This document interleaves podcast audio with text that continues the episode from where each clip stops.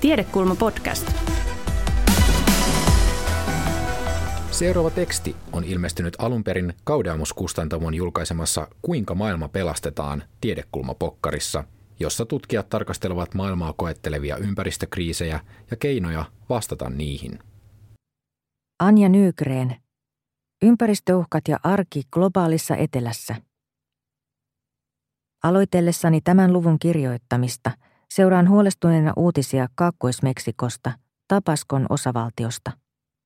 Meksikonlahden lähettyvillä kymmenet tuhannet ihmiset kuuntelevat rankkasateen taukoamatonta rummutusta peltikattoja vasten ja seuraavat kotikatujensa muuttumista veden täyttämiksi uomiksi. Monet näistä ihmisistä asuvat alueilla, joissa he joutuvat vuodesta toiseen pelkäämään, että vesi vie kodin mennessään, ja läheisiä menehtyy jokien alkaessa tulvia yli äyräiden. Muutaman rivin kirjoitettuani kännykkääni ilmestyy hätääntynyt WhatsApp-viesti Hoselta, tutkimusprojektissani työskentelevältä nuorelta tutkijalta ja perheen isältä. Hän asuu Gaviotasin köyhälistöalueella Via Hermosan kaupungissa Kaakkois-Meksikossa. Niin, Anja. Valitettavasti osa Gaviotasista on vedenpeitossa. Alueet, jotka ovat alavimmilla seuduilla. Tällä hetkellä tilanne on jotenkuten hallinnassa – mutta Tapaskon ja Chapasin vuoristoalueilla sataa rankasti, joten jokien mukana tulee vettä kaiken aikaa lisää. Elämme epävarmuudessa. Toivottavasti selviydymme tulvista taas kerran, mutta tilanne on todella uhkaava. Laguunit täyttyvät vedellä ja vedenpinta jokien uomissa nousee kaiken aikaa. Vaikka Hoseen viestin sisältö ei olekaan yllätys, silti hänen sanansa hätkähdyttävät – ja saavat minut miettimään etuoikeutettua asemaani vauraassa pohjoisessa. Ne myös konkretisoivat aiheen, jota lukuni käsittelee. Miten globaalin etelän, eli niin sanottujen kehitysmaiden ihmiset selviytyvät ilmastonmuutoksen ja muiden ympäristöongelmien aiheuttamista haasteista jokapäiväisessä elämässään? Ympäristöuhkat ja osattomuus. Kansainvälisen ilmastopaneelin mukaan Sään ääriilmiöt, kuten rankkasateet ja hirmumyrskyt, yleistyvät eri puolilla maapalloa ilmastonmuutoksen myötä. Myös merenpinnan ennustetaan nousevan pitkällä aikavälillä. Näillä muutoksilla on suuria vaikutuksia etenkin niiden ihmisten elämään, jotka asuvat tulvariskialueilla. Erilaisten ennusteiden mukaan tulvien esiintymistiheys ja voimakkuus lisääntyvät monilla näistä alueista, mikäli ilmastonmuutos etenee nykyistä vauhtia – eikä tulvanhallinnan vaikuttavuutta saada merkittävästi parannettua. Monet ympäristöongelmien ydinalueet ovat myös yhteiskunnallisen turvattomuuden ja sosiaalisen syrjäytymisen ydinalueita. Ihmiset, jotka asuvat kriittisiksi luokitelluilla alueilla, ovat usein köyhiä ja yhteiskunnallisesti huono-osaisia. Viranomaiset, tiedotusvälineet ja julkinen keskustelu leimaavat heidät helposti laittomiksi maanvaltaajiksi – ja kyseenalaisiksi kansalaisiksi, ja heidän asuinalueiltaan puuttuu virallinen tunnustus. Näiden ihmisten arkea sävyttää monenlainen haavoittuvuus. Epävirallisilla alueilla ei ole julkista vesi- eikä jätehuoltoa, sadevesijärjestelmiä eikä tulvasuojelua. Tällaisilla alueilla on usein myös puutteelliset terveydenhuolto-, pelastus- ja turvallisuuspalvelut sekä koulunkäyntimahdollisuudet. Hämmästyksekseni tajusin Via Hermosan kaupungissa Tabaskossa haastatteluja tehdessäni, että monet tulvariskialueiden ihmiset eivät osaa uida, vaikka ovat asuneet koko ikänsä veden äärellä ja joen läheisyydessä. Kaikki kaupungin halkivirtaavat joet ovat niin saastuneita, että niissä on mahdotonta yrittää opetella uimataitoa. Näiden institutionaalisessa marginaalissa asuvien ihmisten mahdollisuudet saada ääntään kuuluviin poliittisessa päätöksenteossa ovat myös vähäiset. Usein heidät otetaan huomioon ainoastaan vaalien lähestyessä. Ääniä kalastelevat poliitikot antavat katteettomia lupauksia elinolojen parantumisesta ja paikallisesta osallistamisesta, vaikka tosiasiassa vaalikampanjoissa luvatut muutokset toteutetaan usein kosmeettisina – Esimerkiksi muutaman julkisen rakennuksen julkisivusaneerauksena ja pääkadun asfaltin paikkauksena. Saadakseen edes joitakin perusparannuksia arkisiin elinoloihinsa, Monet näistä ihmisistä joutuvat turvautumaan viranomaisten kanssa asioidessaan klientelistisiin suhteisiin. Tällöin palveluksen anojan tulee osoittaa kiitollisuuden velan sävyttämää kunnioitusta ja suurta arvonantoa kyseistä viranomaista kohtaan – sekä korvata saamansa pikkupalvelukset kyseenalaistamattomalla lojaaliudella ja viranomaisen poliittisen uran tukemisella ja maineen pönkittämisellä. Ympäristöhallinta ja sosiaalinen eriarvoisuus. Tuhotulvat ja muut ympäristökriisit johtuvat harvoin pelkästään ilmastosta tai riskialueiden ekologiasta tai hydrologiasta – itse asiassa monilla tulva-alueilla tulviminen itsessään ei ole poikkeustila, vaan veden runsaus ja kausittaiset tulvat ovat ilmiöitä, joiden kanssa paikalliset ihmiset ovat eläneet vuosisatoja. He ovat sopeuttaneet elämäntapansa siihen, että kuivan maan ja kosteikon raja on hiuksen hieno ja nopeasti muuttuva. Monet tällaisten alueiden ihmisistä ovat asuneet perinteisesti paalutaloissa, käyttäneet tarpeen tullen jokia kulkureitteinään – ja kehittäneet toimeentulomuotoja, joissa tulvajaksoihin perustuva maanviljely, karjan ja siipikarjan kasvatus, kalastus ja keräily vuorottelevat keskenään ja täydentävät toisiaan ympäristöolojen mukaan. Monet merkittävien jokien ranta-alueet, mukaan lukien Brasilian Amazon, Yhdysvaltain Mississippi ja Missouri, Pohjois-Afrikan Niili, Länsi-Afrikan Niger ja Kaakkois-Aasian Mekong – ovat maaperältään hedelmällisiä ja kalastoltaan monimuotoisia nimenomaan kausittaisten tulviensa ansiosta. 1950-luvulta lähtien monilla ekologisesti herkillä, hydrologisesti dynaamisilla ja sosiaalisesti haavoittuvilla tulvariskialueilla on toteutettu suurisuuntaisia vesivoima, kastelujärjestelmä ja tulvanhallintahankkeita modernisaation ja teknologian ihannoinnin nimissä.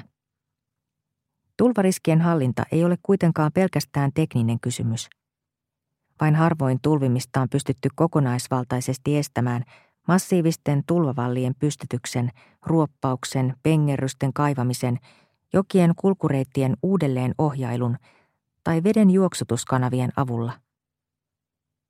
Viime aikoina tulvariskit ovat ilmastonmuutoksen myötä pikemminkin lisääntyneet – ja kaupungistuminen ja ihmisten elintapojen muutokset ovat voimistaneet tulvien aiheuttamia taloudellisia vahinkoja. Näin on käynyt etenkin alueilla, joilla tulvainfrastruktuuria ei ole taloudellisista tai poliittisista syistä toteutettu pitkäjänteisesti, vaan sitä on rakennettu sattumanvaraisesti yksittäisinä projekteina ilman kokonaisvaltaista valuma-alueiden hallintaa. Samalla ympäristöhallintaan liittyviä vastuita peitellään vähättelemällä ilmastonmuutosta abstraktiksi ilmiöksi ja pitämällä ympäristöoloja eräänlaisina annettuina totuuksina. Harvat poliitikot tai poliittiset päättäjät ovat myöntäneet, että esimerkiksi New Orleansin tuhotulvat Yhdysvalloissa vuonna 2005 tai Tabaskon tulvat Meksikossa vuosina 2007 ja 2020 olivat trooppisten myrskyjen ja rankkasateiden, tulvariskejä aliarvioivan kaupunkisuunnittelun, luontoa mahtipontisesti kontrolloivan tulvanhallinnan ja sosiaalisesti eriarvoistavan asutuspolitiikan ja palvelutarjonnan tulosta. Tapaskossa tulvia voimisti myös sähkön tuotannon maksimointi, jonka takia patoaltaista laskettiin valtavia määriä vettä alajuoksulle vasta sitten, kun altaiden turvarajat oli ylitetty usealla metrillä. Ilmastonmuutoksen edetessä globaalin etelän köyhiltä ihmisiltä peräänkuulutetaan kohtuutonta sopeutumista, sitkeyttä ja joustavuutta erilaisten kriisien ja katastrofien keskellä. Uusliberalistisen ympäristöhallinnan mukaisesti ihmisiä kehotetaan ottamaan vastuuta omasta elämästään ja heitä opastetaan kehittämään kykyjä sopeutua ympäristöuhkiin ja harjoittelemaan sinnikkyyttä selviytyä muuttuvissa ympäristöoloissa – Samalla unohdetaan se tosiasia, että eri ihmisten lähtökohdat sopeutua riskeihin ja muokata elinolojaan vähemmän haavoittuviksi ovat lähtökohtaisesti kovin erilaisia. Monissa globaalin etelän maissa tuetaan sosiaalisesti eriytynyttä ja eriyttävää asuntopolitiikkaa ja ympäristöhallintaa. Varsinkin monet suurkaupungit ovat sosiaalisesti ja alueellisesti hyvin eriytyneitä – yhtäällä ovat muurein suojatut ja aseistettujen vartioiden valvomat hienostoalueet ensiluokkaisine vesi- ja jätehuoltoineen sekä mittavine tulvasuojelujärjestelmineen. Toisaalla ovat köyhät asuinalueet, joihin kunta tai valtio ei halua rakentaa vesihuoltoa eikä tulvasuojelua, koska nämä toimisivat poliittisena viestinä alueiden virallistamisesta ja asukkaiden omistusoikeuksien tunnustamisesta. Siellä, missä vähäosaiset ihmiset asuvat strategisesti tärkeillä alueilla, kuten kaupunkien arvokeskustan tuntumassa, yritystoiminnan kannalta keskeisillä paikoilla tai kiinteistösijoittajien tulevaisuuden sijoituskohteissa, ihmisiä voidaan pakko siirtää syrjäseuduille ympäristöhallintaan vedoten. Tällaiset puhdistushankkeet nostavat tonttien ja kiinteistöjen arvoa. Uudisrakentamisen ja arvonnousun myötä nämä alueet muuttuvat eksoottisella köyhälistömenneisyydellä höystetyiksi hienostoalueiksi. Niitä markkinoidaan ekologisen asumisen, vihreän talouden ja uusimmista uusimman tulvanhallinnan malliesimerkkeinä, joiden asukkaat edistävät uudenlaista rakennetun ympäristön ja luonnon yhteiseloa. Arjen politiikka ja ihmisten voimaannuttaminen – Monet ympäristöriskialueilla asuvat ihmiset painottavat sitä, ettei luonnonvoimien kanssa ole leikkimistä. Tämä on tullut selvästi esille, kun olen keskustellut vaativissa ympäristöoloissa asuvien ihmisten kanssa Meksikossa, Kostarikassa, Nicaraguassa, Hondurasissa, Senegalissa, Beninissä, Indonesiassa, Laosissa ja Kambodžassa. Varsinkin maanviljelystä, karjankasvatuksesta, kalastuksesta ja keräilystä toimeentulonsa saavat ihmiset ovat painottaneet, ettei luontoa voi ihmisvoimin taltuttaa tai teknisesti valjastaa. Esimerkiksi kalastus avomerellä, jossa ukon ilma ja rankkasade voivat puhjeta arvaamattoman nopeasti, vaatii poikkeuksellista fyysistä kestävyyttä ja henkistä joustavuutta. Se vaatii myös nöyryyttä – ja turhan uhmakkuuden ja riskinoton välttämistä. Monet Meksikossa Tabaskon alankoalueilla tutkimistani ihmisistä ovat kokeneet elämänsä aikana useita ympäristökatastrofeja. Heidän mielestään massiivisen tulvainfrastruktuurin rakentaminen tai veden kulkureittien teknologinen ohjailu eivät ole kestäviä tulvasuojelun muotoja. Via Hermosan kaupungin asukkaat muistelevat – miten kaupungin läpivirtaava Krihalvajoki oli aiemmin paljon leveämpi ja sillä oli mahdollisuus levittäytyä tulvien aikaan rantatörmille. Viime vuosikymmeninä joenrannat on täytetty ja rakennettu, mikä on asukkaiden mukaan yksi syy tulvavahinkojen lisääntymiselle. Paikalliset sanovat, että vesi kostaa, jos sitä yrittää liiaksi kontrolloida. Ja joella on muisti, joten se etsii aina kulkureittinsä – vaikka vettä kuinka yritettäisiin uudelleen ohjailla. Gaviotasissa asuva Josefina kertoi minulle, kuinka vuoden 2007 tulvassa vesi vyöryi eteenpäin kuin käärme ja pyöritti kaikkea tielleen osuvaa kuin tuulimylly. Vedessä ui patjoja, jääkaappeja, pöytiä ja sänkyjä. Josefina itse selviytyi tulvasta täpärästi ja kuin ihmeen kaupalla, sillä koti täytyi nopeasti vedellä – eikä Josefina osaa uida. Pahinta riskialueella asuville ihmisille on usein epätietoisuus ympäristöuhkien syistä ja seurauksista, kuten sosiologi Javier Ayero ja antropologi Deporas Vistun painottavat argentiinalaisen köyhälistökaupungin osan ympäristöongelmia käsittelevässä kirjassaan Flammable.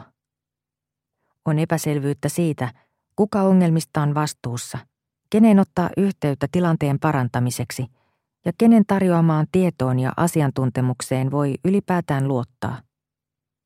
Ajeron ja Svistunin tutkimilla Buenos Airesin köyhälistöalueilla asukkaiden elimistöstä on mitattu poikkeuksellisen suuria lyijypitoisuuksia.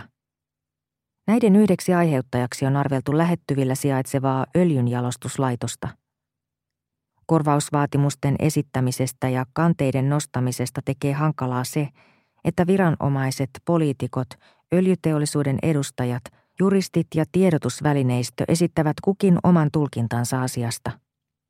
Samalla kukin taho jättää jotain kertomatta tai vähättelee niiden asioiden merkitystä, jotka voisivat asettaa heidän näkemyksensä huonoon valoon, tai heidät epäedulliseen asemaan tai vastuuseen ongelmista. Koska ihmisten elämästä suurin osa on arkea, selviytymisessä olennaista on kykymme kestää jokapäiväisiä vastoinkäymisiä ja selvitä arjen haasteista.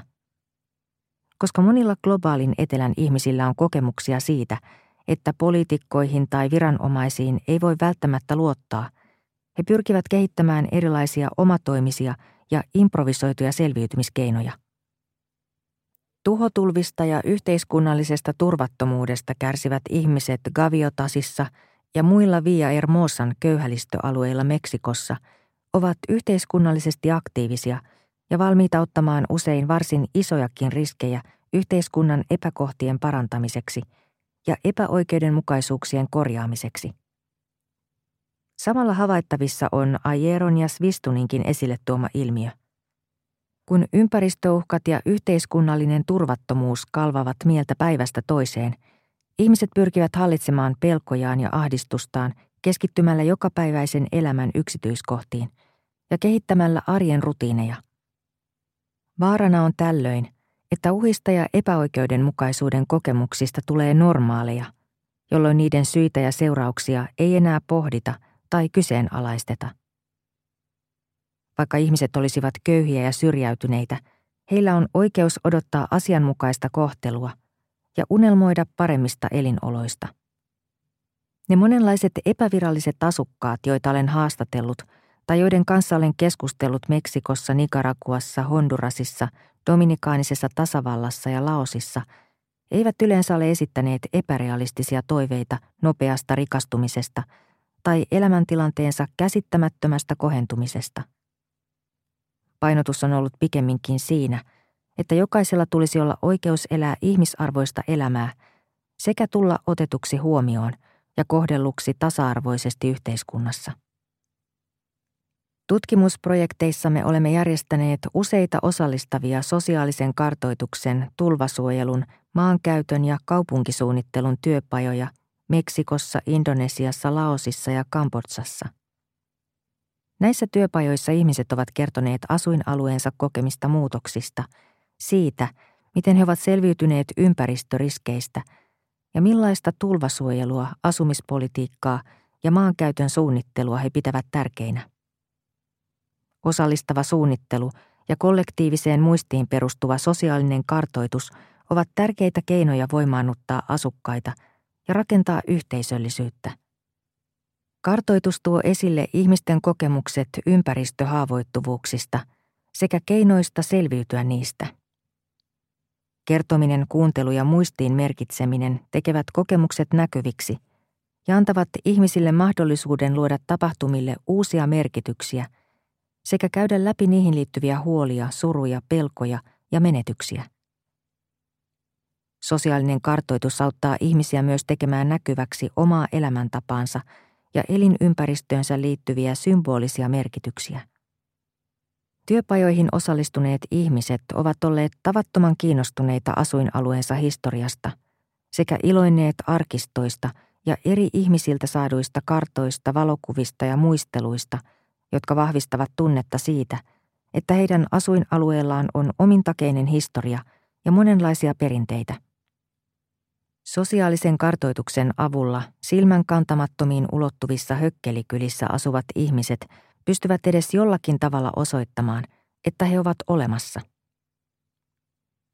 Gaviotasin köyhälistöalueen ihmiset myös muistelivat ylpeinä aikaa, jolloin viranomaiset antoivat nimet heidän kotikaduilleen ja kuilleen, ja nämä nimet vietiin viralliseen rekisteriin.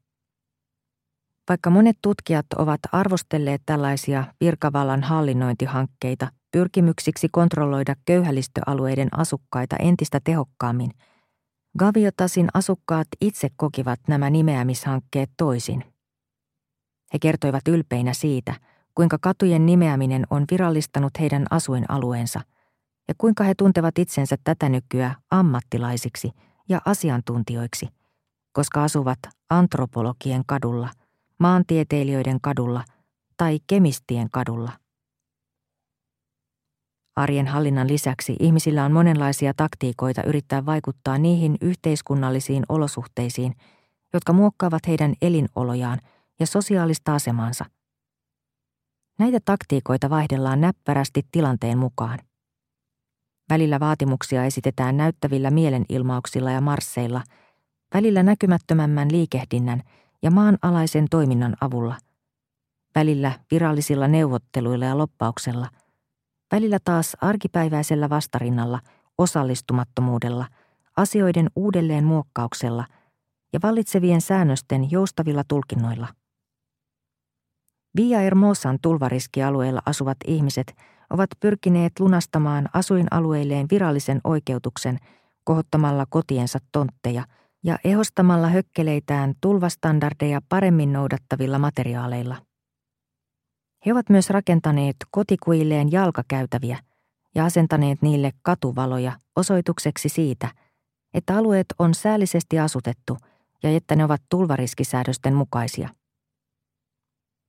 Tietyssä mielessä elämänhallinnan taitureita ovat ne ihmiset, jotka pystyvät löytämään elämälleen merkityksellisyyden vaikeissakin olosuhteissa. Kuten natsien keskitysleiriltä selvinnyt neurologi ja psykiatri Viktor E. Frankl toteaa kirjassaan Ihmisyyden rajalla, ihmiset, jotka kokevat elämällään olevan merkitystä ja löytävät kärsimykselleen tarkoituksen, selviävät vaikeistakin olosuhteista todennäköisesti paremmin kuin ne, jotka ovat menettäneet toivonsa.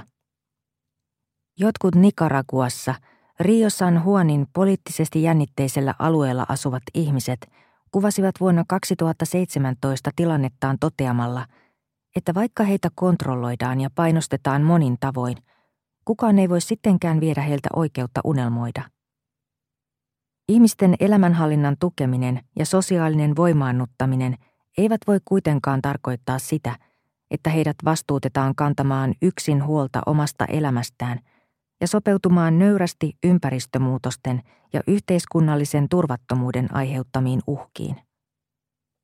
Parempien elinolojen aikaansaamiseksi tarvitaan myös laajoja ja kauaskantoisia muutoksia luonnonvarojen käyttöön ja resurssien jakautumiseen, arvomaailmaan, vallan verkostoihin, yhteiskunnallisiin rakenteisiin sekä globaaliin vastuunjakoon ja haavoittuvuuksien hallintaan. Teollistuneilla mailla on erityinen vastuu hillitä globaalia ilmastonmuutosta ja vähentää luonnonvarojen ylikulutusta. Kullakin yhteiskunnalla on velvollisuus pitää kansalaisistaan tasavertaisesti huolta. Vastaavasti kansainvälisten organisaatioiden, maailmanlaajuisten verkostojen ja monirajaisten yhteisöjen on osaltaan vaikutettava siihen – että ihmisten arki olisi elämisen arvoista ja että ympäristöoikeudenmukaisuus ja yhteiskunnallinen tasavertaisuus toteutuisivat edes suhteellisen säällisissä muodoissa eri puolilla maapalloa.